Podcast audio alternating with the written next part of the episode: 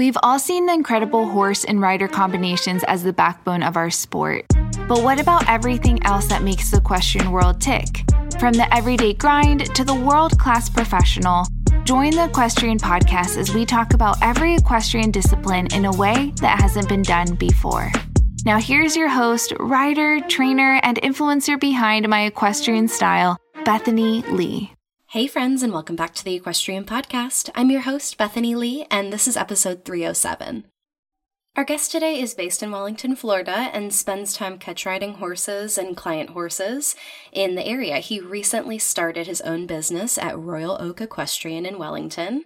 As a junior, he had a great career. He often competed against his twin brother, and now he is focused this season on bringing along his FEI horses as well as some young horses while he builds his business. So, without further ado, please welcome our guest today, Spencer Brittan.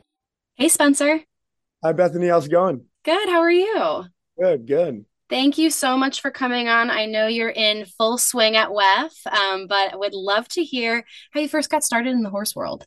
Yeah, so thanks for having me. And um, yeah, of course, I grew up in Dallas, Texas, which uh, even though it's pretty southern and uh, country, it's uh, doesn't have the biggest horse scene, believe it or not. Yeah. So uh, my I have an identical twin brother, and uh, we kind of started uh, going to this lo- little local barn with little ponies to take lessons on, and he'd be taking lessons, and I would just be sitting around kind of digging holes in the dirt with the stick with the finish. I thought I need to give that a try, and uh, we kind of started riding together and um, got into the ponies and uh, and kind of started traveling around a little more internationally for uh, competitions, trying to take it more seriously. So he started first, and you were kind of like, eh, but then you like got into it, and then started really enjoying it. Yeah, so he started first, and we're identical twins, and we kind of did everything together. so he had that little step up on me to begin with, and uh, we were so competitive that uh, we just kind of used that as fuel and uh, started showing against each other and totally really trying to take it seriously, the two of us. So. Yeah. So obviously, you like casually glossed over that you were like doing the ponies, and then you were like traveling internationally. So give me a rundown of like what happened in between there that was a pretty big leap, I guess. so uh, yeah, so we started uh, at these little local Texas shows, Tyler, Texas, and uh, Katy, Texas, if anyone knows Pin Oak. And uh, yeah, uh, started in the pony hunters, got a few regular hunters, kind of moved into the jumpers. Uh, I always say the hunters to jumpers is such a big different transition. Yeah. You start out having a lot of time faults and uh, it's such a different sport. But um I really like the idea of doing hunters first. You learn how to find your distances and gauge where your stride is, and mm-hmm. and um, I think this I think that's so important in the jumpers as well is just knowing where to put your horse and um and the distances. To be honest, so I was really happy we started with that and uh, made our way down to Wellington probably probably close to ten years ago, eleven years ago, starting the little pony jumpers uh, back when Littlewood was a thing and uh, yeah, just really got into it. Started coming down every season and um, competing and trying to take it more seriously. Do you remember what your first experience in Wellington was like? Like, obviously, you weren't in Dallas anymore. Yeah, my first, I it was very apparent that I wasn't, I didn't belong in Wellington yet. I had, a, I had a little pony that uh, it was amazing little pony, but it, it for sure had some rough edges. And uh, I went into the Wellington ring, and uh, the pony was fresh and gave a giant buck I was so small. I'm I'm I'm tall enough now, but I was so tiny at the time. Uh, I lost my reins and I grabbed the front and the back of the saddle to hold on and just rode out the little bucks until it calmed down and then went on and finished my course. Oh my gosh, that's my, amazing. That Wellington debut. I love it. Well, obviously, you have a lot under your belt at this point. Right now, you're in the early stages of uh, WEF 2023 season, and obviously have some big plans for your horses. A few are gearing up to do some FEI classes a little later this season. So, what do you kind of do right now to plan and strategize to really get them ready for those classes? Yeah, I think the beginning of WEF is so important. I've been lucky to have been doing FEI here in Wellington for the for the past few years, and um, it's such a long season, and the Grand Prix here are so big even the European riders I was talking to this week, they really say WEF is as big as anywhere. Hmm. They built it so big. Um, the three star Grand Prix was on Saturday night, and um, there's really you can't really beat the size here. It's uh, so you, you kind of don't want to take it all out of the horses so early in the season. Mm-hmm. I like to start out a little slower and get the horses back into the rhythm, jumping comfortable, nice schooling classes, and then and then just kind of build up as the season goes. Um, take a few off weeks in between and just not use them too hard. But um, so the the these past few weeks I've been using uh, just some open schooling classes, meter forties, uh, one forty fives, and now I'll start FEI next week on the grass and um have a few cool horses that I get to uh, bring out this season. So I'm excited about that. Amazing. Um, and then once you kind of start progressing through the season, what are some things that you kind of look for or like kind of cues that your horses give you to know that they are ready, they're fit, they're they're feeling ready to jump the the big classes? Yeah, you want you want to feel they're confident. I think confidence is so important with the horses. Yeah. Um, and you you really feel it when they're just jumping across the oxers and they're always going. Um, you want them to be fresh and and taking you to the jumps. Uh, I always say when when you jump 160 or um, yeah, three star Grand Prix, four star, five star Grand Prix, you really can't have the horses. You can't be pushing them to the jumps. That's how you have rails. That's how you have front bars of oxers. You really have to have them with a bit of blood. You have to have them good off the leg, and you have to have them taking you a bit because you really can't push them across a meter 50, meter 55 oxer, you know? Yeah. So you have to have them really fit and taking you and just in really good condition so you can be helping them out, slowing down to the jumps and still know they're they're going to get across, you know? Right, definitely. Do you remember yeah. how old were you when you did your first five star? I was 19 years old when I did my first five star Grand Prix. It was back when Tryon had five star yeah. uh, Grand Prix under the lights, and I I was really lucky to find a horse uh, named Uncle Blue. Uh, Shane Sweetnam helped me find it. Um, it was a former rider, Peter Fredrickson, and amazing, amazing horse. All the scope. He could jump a house. Yeah, so I started out with him at the end of WEF, did a two star Grand Prix. We did our first three stars throughout the spring and summer. He was basically clear about half the time he went in the ring, uh, wow. qualifiers and Grand Prix, and we basically only did him in the qualifier of the Grand Prix because he was he was so scopy. We he was a Grand Prix horse more than he would be a speed horse, you know. Mm, mm-hmm. And uh, so we did our first three star in May, and we by I guess October time we put him in a five star Grand Prix under the lights. Jumped unbelievable. Some of these horses they when the jumps get bigger they grow in scope and they they know it's more important and uh jumped unbelievably. He barely touched um a vertical B of a triple combination mm. and super super unlucky rail, but uh just had the one down. But uh it it was nice to get that under our belt. Totally. Absolutely. You also have some young horses right now. What what do you feel like is your favorite part of working with young horses, especially while you're kind of parking it in Wellington for a for a period of time? Yeah, young horses are interesting. I uh I'm definitely doing more of them uh, right now than I ever have. Hmm. I was jumping a four year old throughout the summer just wow. and I have a seven year old that will come up and jump the big classes, um, another six year old. So a few that I'm producing for different owners. And I, I, the one thing I learned is you just have to be so patient with them. Um, with the old horse, if they spook or they uh, are being a little naughty, you can kind of get after them, and uh, and you have to you have to tell them how to do it and and that's not okay but with the young horses you have to be so patient and just let them get away with too much honestly sometimes i find just because that sometimes it just takes time. Sometimes there's nothing you can do in that moment just to uh just to correct something. It's going to take weeks or months. Mm-hmm. so Definitely. yeah i find patience is important and probably good for me to practice as well with them. So it, it's been fun yeah, definitely. And you recently started your own business, Royal Oak Equestrian. Tell me a little bit what prompted the shift to your own business. Yeah, so I guess the long story is that I was kind of focusing on competing, uh, just myself and the few horses I had for a few years. Like I said, I had that horse, Uncle Blue.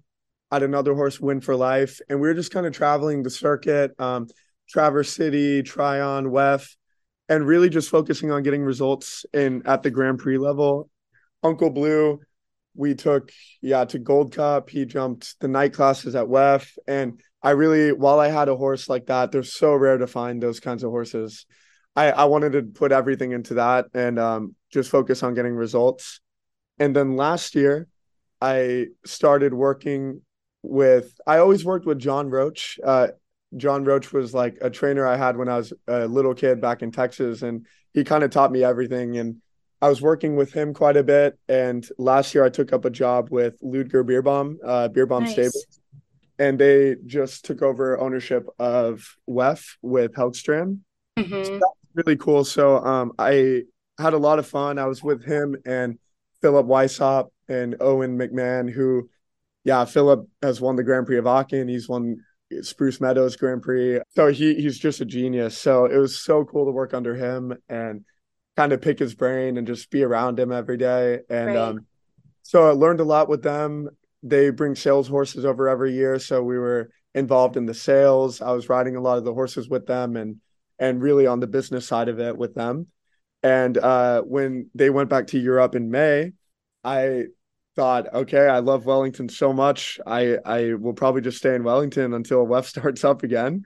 Had a few clients ask me to train them, and um, a few owners asked me to ride their horses, and it kind of just happened naturally. So by June or July, I, I had basically full days riding and training, and um, stayed in Wellington, which not many people base here. So uh, it was nice to uh, yeah have a home base where I love it, and uh, the business kind of picked up on its own. And um, now going into WEF, we're almost too busy. So uh, really good problem to have. So we're yeah. happy. Amazing. That's awesome. Um, what do you feel like you wish you knew? Because obviously there's a big shift in um, becoming a professional in the industry and doing this, you know, kind of on your own. Um, what do you wish you knew before starting your own business? Yeah, Bethany, you would probably know yourself. Just, um, just yeah, when you turn professional and you really have to know what you need to know, and there, you can't really be asking around for help, or you kind of you have to be prepared when the time comes, um, mm-hmm. and to to be responsible and for your actions, and you're accountable for everything at that point. So, I would say until I worked with uh, Ludger and the German boys, because they're so attentive to detail, they're right. so so on it all the time I wouldn't have said I was ready until I had that experience. So I, I guess yeah, to answer your question, that was that was the main thing is having a job uh, with a barn like that where they're so on it and you learn so much about the horse management and the care and uh, the riding and the flat work and the feed and just everything to do with management um, mm-hmm. that i was comfortable to say okay i can I, I can be in charge of horses on my own and um, trust the process with clients. And uh, so I'd say the most important thing is to have a work experience or a job like that that can really kickstart it. Definitely. Let's take a minute and talk a little bit about tack cleaning because it's not just about having clean tack, right? It's also about the health and well being of your horse that comes in contact with your tack and having beautiful, healthy tack that really lasts for a lifetime because our tack is always quite an investment.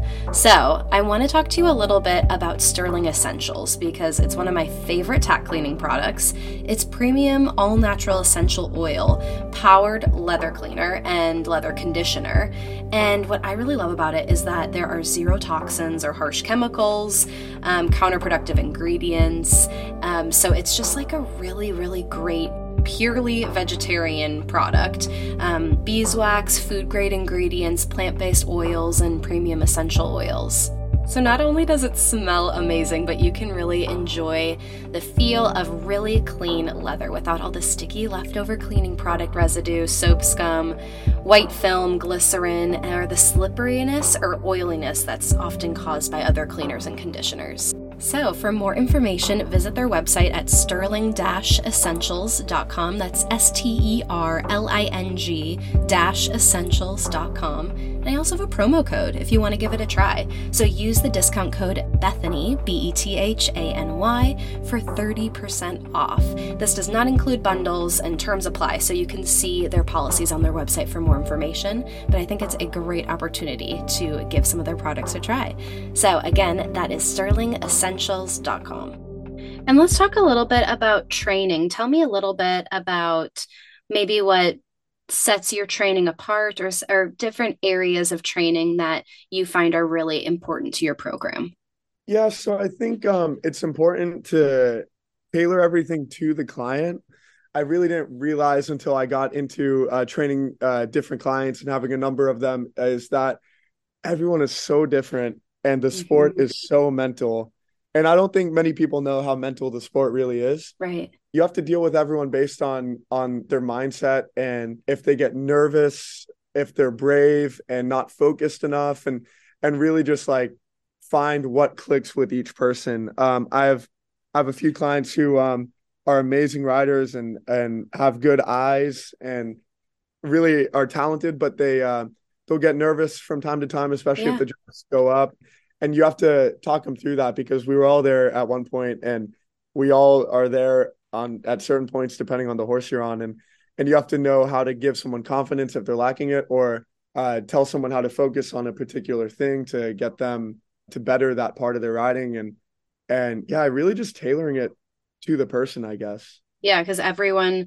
you know hears things differently, responds to things differently, and definitely when it comes to the show ring, how they prepare and how they feel going into it. So, yeah, I think really being able to be, again, like what you're saying, patient and also being able to be flexible that maybe your methodology or how you ride and kind of like as as an, individual might be different and less helpful than um you know to talk to X, Y, or Z client. So just really being able to be flexible, just like how we have to cater our programs to match each individual horse and what they need and how they prepare. That's a really good point. It's the same with the clients as well. Right. And I, I'm curious about your perspective on it. You you find uh everyone has a different reaction. If someone, if the jumps get big, I find some clients have a reaction where when they're nervous, they pull to a, a slower mm-hmm. distance, or yeah, their their reaction might be to go backwards, and that's that's a hard mindset to break. Is the nervous pull and the ad and and that's something you have to talk them out of and and work through and and some people's nervous tendency might be to to run the horse and almost put them too deep because uh-huh. they're trying to run at a bigger jump. And so there's so many different reactions to different mindsets. Or if you have a bad class, yeah, you might go in and override the oxers and mm-hmm. push the horse through a front bar. And so there's so many different reactions to um when the class doesn't go your way. Great. I think it's yeah important to kind of find what everyone's little reaction is. Yeah. I have my own reactions.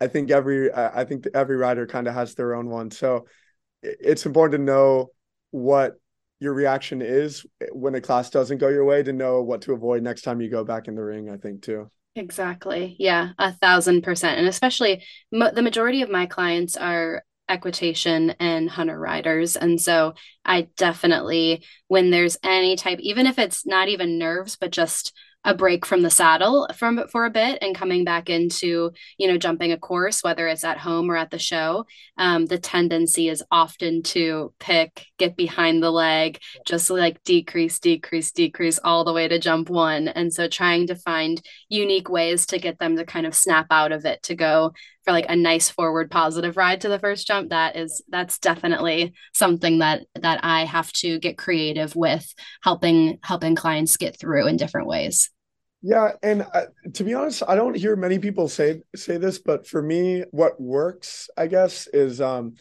when when people go backwards to the jump or even if someone moves up to a class you find the the reaction is to sometimes override mm-hmm. and uh, yeah, I remember moving up myself when I was younger, and you see a 150 oxer that you've never seen in the ring before. Yeah.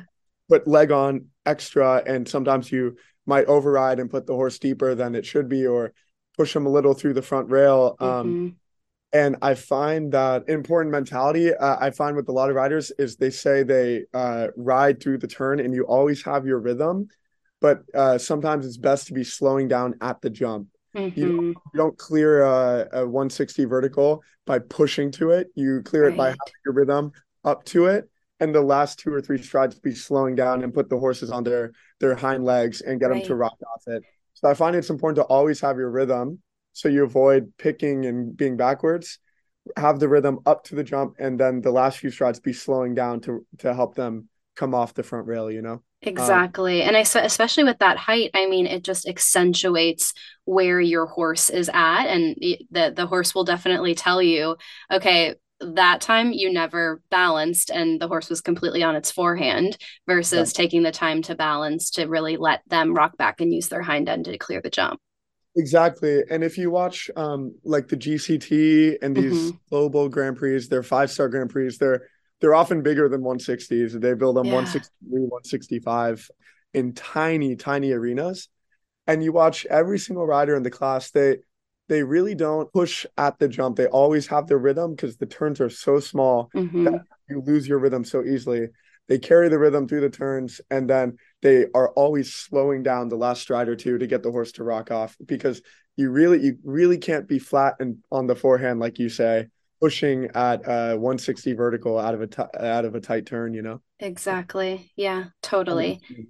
If we let's say we hopped on the phone again at the end of WEF this year, what would you say is like one thing that you would have wanted to accomplish during this season? So I have a good few horses going. Um, I'm lucky to have some good owners who um, gave me the ride on some horses that have jumped some bigger classes. Nice. I'm kind missing um, the horse for the five star level right now. I'm I'm hopefully finding it when I go to Europe in a few weeks. With the horses I have, I'm hoping to jump a few clear rounds. And yeah, at this level in Wellington with the jumps at that height, mm-hmm. it's difficult to jump clear in the first place. Definitely. And when you do, you have to really go for the win because it might be a year until you're in that situation again at that level or or have that chance again, you know? So um yeah, I hope to jump clear at, at least at the FEI 150 level. And when you're in the jump off, definitely hoping to uh go as fast as I can and ride as well as I can and and uh the rest is kind of up to luck. So uh, yeah, definitely hoping for a few clear rounds anyway. Love that. What would you say is something that you're really passionate about that you feel like the rest of the horse world either just doesn't know a lot about or doesn't talk that much about? One interesting thing that I say all the time, first of all, this this sport is so mental and people don't really talk about how mental it is you hear Laura Kraut talking about it a lot, and she she uh, gives a lot of good insight. But mm-hmm. um, it, it's so mental, and confidence is so so important in this sport that it's really important to keep it. If you have if you have a bad round, it's important to put it behind you. I think you really can't care what other people think when you're jumping these Saturday night Grand Prix at WEF. There's thousands of people watching you. It's such a small world. Um, and you really just can't care what other people think. You have yeah. to be in your own lane and focus completely on yourself. And it's really just you against the course at the end of the day. No one else in the class uh, matters until the jump off, I guess. And you, it's really you trying to beat the course, you know? Um, Definitely. Um, and I find uh, you need the confidence. I think the confidence comes from preparation and doing your homework at home and just uh, practicing and and jumping at home and making sure you have the horse where you want it. So when you go in the ring, you can just turn your brain off and ride basically by muscle memory. Mm-hmm. Listen to uh, talks from Olympic gymnasts, gold medalist gymnasts, and and golfers, uh, PGA players, and they all kind of say the same thing. You practice at home, you practice on the range, and you uh, you get everything where you want it. So when you're in the competition, you just turn your brain off and and do it off muscle memory. So I and that's what gives you the confidence and I think uh that's really important just to yeah, be in your own lane, not worry about what anyone else is thinking and uh and just kind of stay on your own grind, you know. Totally. Yeah. That is that is a really great point and I think something that no matter what level you're at is great advice to stick to whether it's, you know, a bad round that's really kind of like sticking in the back of your mind just to find ways to get rid of that thought, move on. It's going to be better to, you know, to really get past that. But just also, I think your mindset is so important about staying in your own lane and finding confidence in your riding ability, your horse's ability, your program, and really just trying to zone out the rest.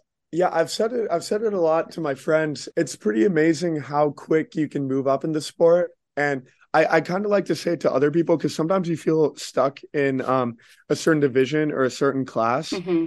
But it's really amazing how fast you can move up through the ranks, especially when you when you find the right horse. Um, and sometimes things just click with you. Like I said, the uh, the idea of having rhythm. Shane Sweetnam told me all the time. John Roach told me all the time.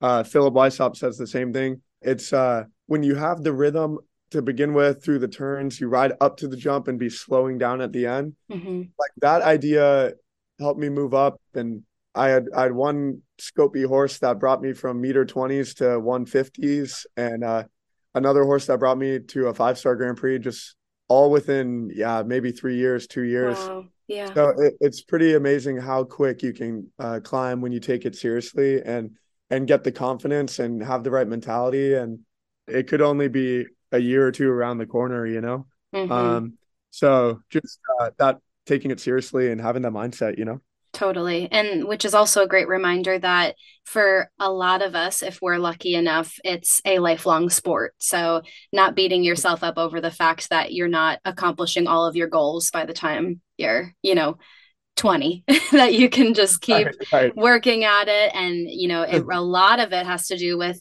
you know the right horses and you know a lot of times the stars have to align for first for you to kind of like get a break and get kind of comfortable at the next level to move up. And um there you know sometimes you'll go through phases where you are you know what you were saying like in the same class for a while. And then otherwise you might you know like hit a new level and or find a new string of horses that really helps you know catapult you to you know the highest level. So it really yeah. just kind of is a good motivator and great advice to just keep going and keep working at it. And yeah i think that that's um, such a good testament to like who you are as a rider that you were able to you know get to that level so quickly. And now i mean obviously this is a lifelong sport with so much to learn no matter how advanced in level that you are. So it's exciting to kind of watch your journey especially at WEF and we'll keep watching you for you thank you thank you all right, that is all I have for you today. Thank you so much for tuning in. If you liked what you heard, please take a minute and write a review on iTunes. I would so appreciate it. It helps people like you find the podcast and it helps me get some killer guests. Thank you so much, and I will talk to you next week.